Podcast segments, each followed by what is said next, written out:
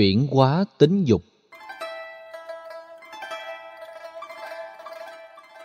Phần cuối cùng của bản kinh, Đức Phật xác quyết rằng ai ít muốn sẽ đạt ba điều lợi ích từ sự chuyển hóa năng lực tính dục.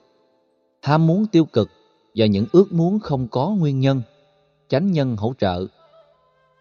Đó là đạt được thân tự tại, tâm tự tại và hướng đến thế giới vô vi, tức Niết Bàn một Thân tự tại Thân tự tại đối với người tại gia không có nghĩa ngồi yên một chỗ, không vận động, không lao động, không nghề nghiệp, suốt ngày chỉ gõ mỏ hay vào chùa công quả, không đóng góp gì cho xã hội.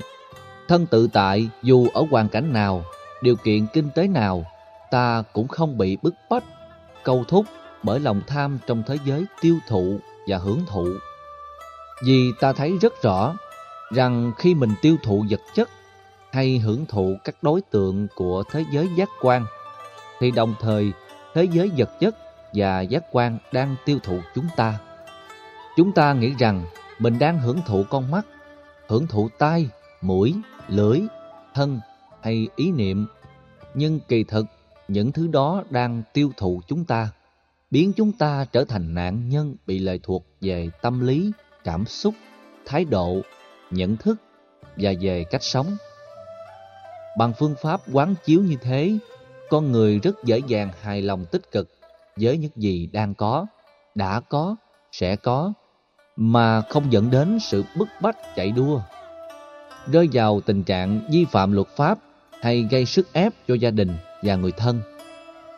Do đó, thân tự tại là an vui, hài lòng, không chạy theo các đòi hỏi vô lý, làm tổn phước, tổn đức và tự ràng buộc mình ở thế giới của sự hưởng thụ. Người đạt trình độ thân tự tại thì ngoại hình hay những gì họ có trong tương quan cộng đồng không làm cho họ phải so sánh đối chiếu để rồi sầu bi ưu não. Họ biết rõ những giới hạn của mình, biết rõ những ưu thế và biết đến những sở đoản trở thành điểm ưu. Một thanh niên người Úc khoảng 30 tuổi, từ lúc mới sinh chỉ có một chân nhỏ xíu. Đến bây giờ, nó chưa được 5cm và chiều dài của nó không quá 10cm. Nhìn xa giống như cục hai chân. Anh cũng không có tay. Đối với rất nhiều người thì đây là nỗi bất hạnh khủng khiếp.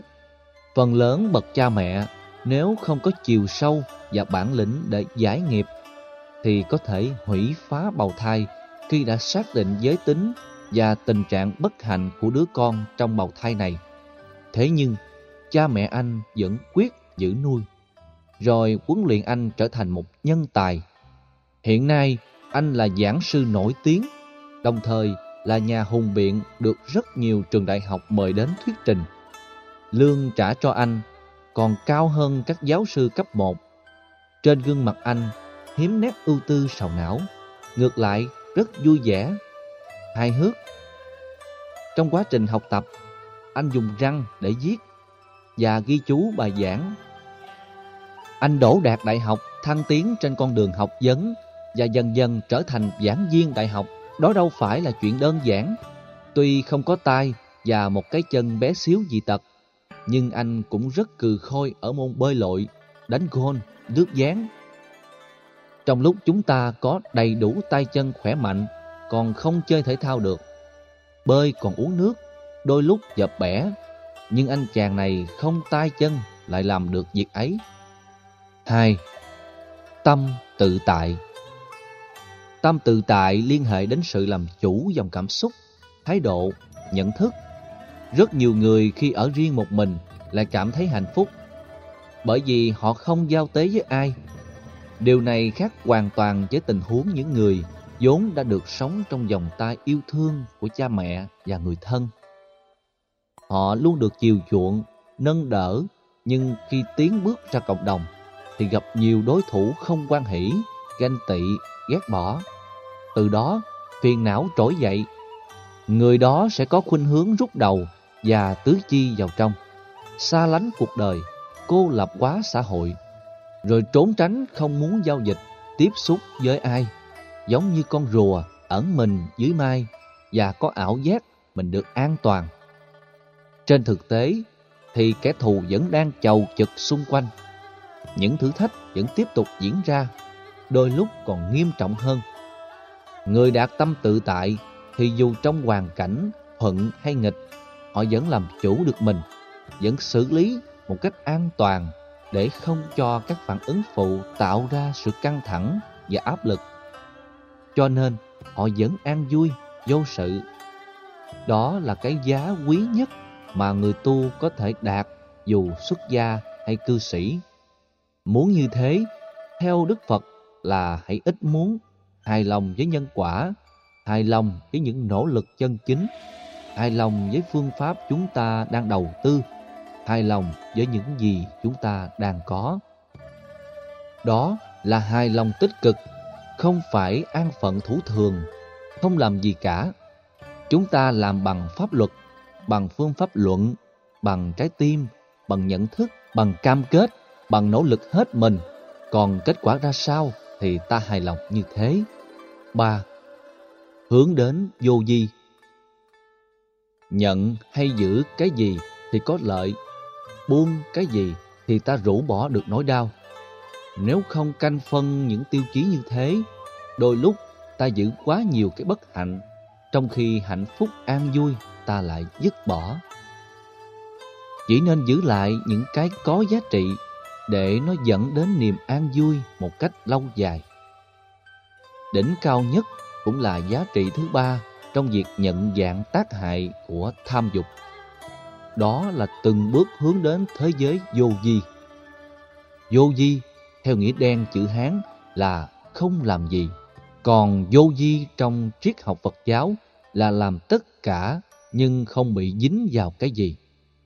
Tu tất cả nhưng vượt lên trên mọi thành quả. Và tâm chuyển hóa hết tham sân si để đạt được cảm giác bình an tuyệt đối. Đỉnh cao nhất của cái vô di đó là Niết Bàn. Hay nói cách khác, vô vi đồng nghĩa với Niết Bàn, tức là hạnh phúc cao nhất mà con người có thể đạt được bây giờ và tại đây trên hành tinh này. Câu thứ tư, Đức Phật nói, thiểu dục vô vi. Bản dịch của thiền sư Nhất Hạnh trong trường hợp này, người ít muốn thì không bị hoàn cảnh sai sử. Đó là dịch ý để mạch văn đơn giản bình dị hơn.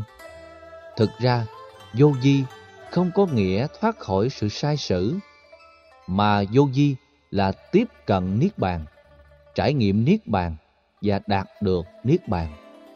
Hay ít nhất, nó là bước khởi đầu để chúng ta có giá trị đó. Mà muốn đạt được thì trước nhất ta phải cố gắng tu tập làm sao để có thân và tâm tự tại. Thân không tự tại thì phiền não vẫn còn. Tâm bị dao động bất an.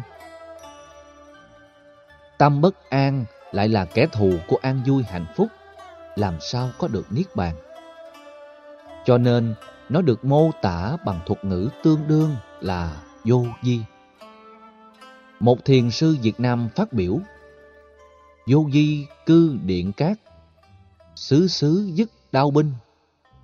Ngồi trên cung vàng điện ngọc Mà vẫn trải nghiệm được hạnh phúc của Niết Bàn. Nơi nơi không còn chiến tranh, hận thù. Hòa bình có mặt khắp chốn. Như vậy, bản chất của sự tập chuyển hóa lòng tham Để đạt được Niết Bàn Là cảnh giới thanh bình quan trọng nhất. Mà không biết bao giờ thế giới này mới đạt được chỉ để trải nghiệm được niết bàn vô vi. Còn phần lớn, chúng ta trong thế giới hữu vi, gây khổ cho nhau trong cái hữu vi, vì hữu vi, nhân danh hữu vi, dần dần. Nói tóm lại, điều giác ngộ thứ hai, Đức Phật xác nhận và khích lệ chúng ta phải nhận chân được cái tác hại của tham dục mà nặng nhất là tính dục. Kế đến là ước muốn không có cơ sở nhân quả. Sau cùng là muốn quá nhiều thứ cho nên thiếu tập trung. Và kết quả là đa hệ nhưng không trở thành chuyên môn ở bất cứ lĩnh vực gì. Điều thứ hai, nhiều hệ lụy trong các cõi sanh tử luân hồi đều ít nhiều liên hệ đến thế giới tham dục. Không ở phương diện này thì cũng ở phương diện khác. Nó rất phức tạp, dù chúng ta muốn phủ định, nhưng thực tế nó vẫn thế. Điều thứ ba, muốn đạt được thân tâm an vui mà đỉnh cao nhất là Niết Bàn, thì bước đi đầu tiên phải chuyển hóa những năng lực tính dục, chuyển hóa được lòng tham, chuyển hóa được những ước muốn quá nhiều. Sau đó, mọi người mới có thể làm chủ được thân, khẩu, ý. Ý có ba phương diện, tâm, ý và thức. Chi tiết hơn nữa là các mức độ tâm lý được gọi trong tâm lý học Phật giáo là các tâm sở. Ai làm chủ được chúng thì tiếp cận được với thế giới an vui của Niết Bàn.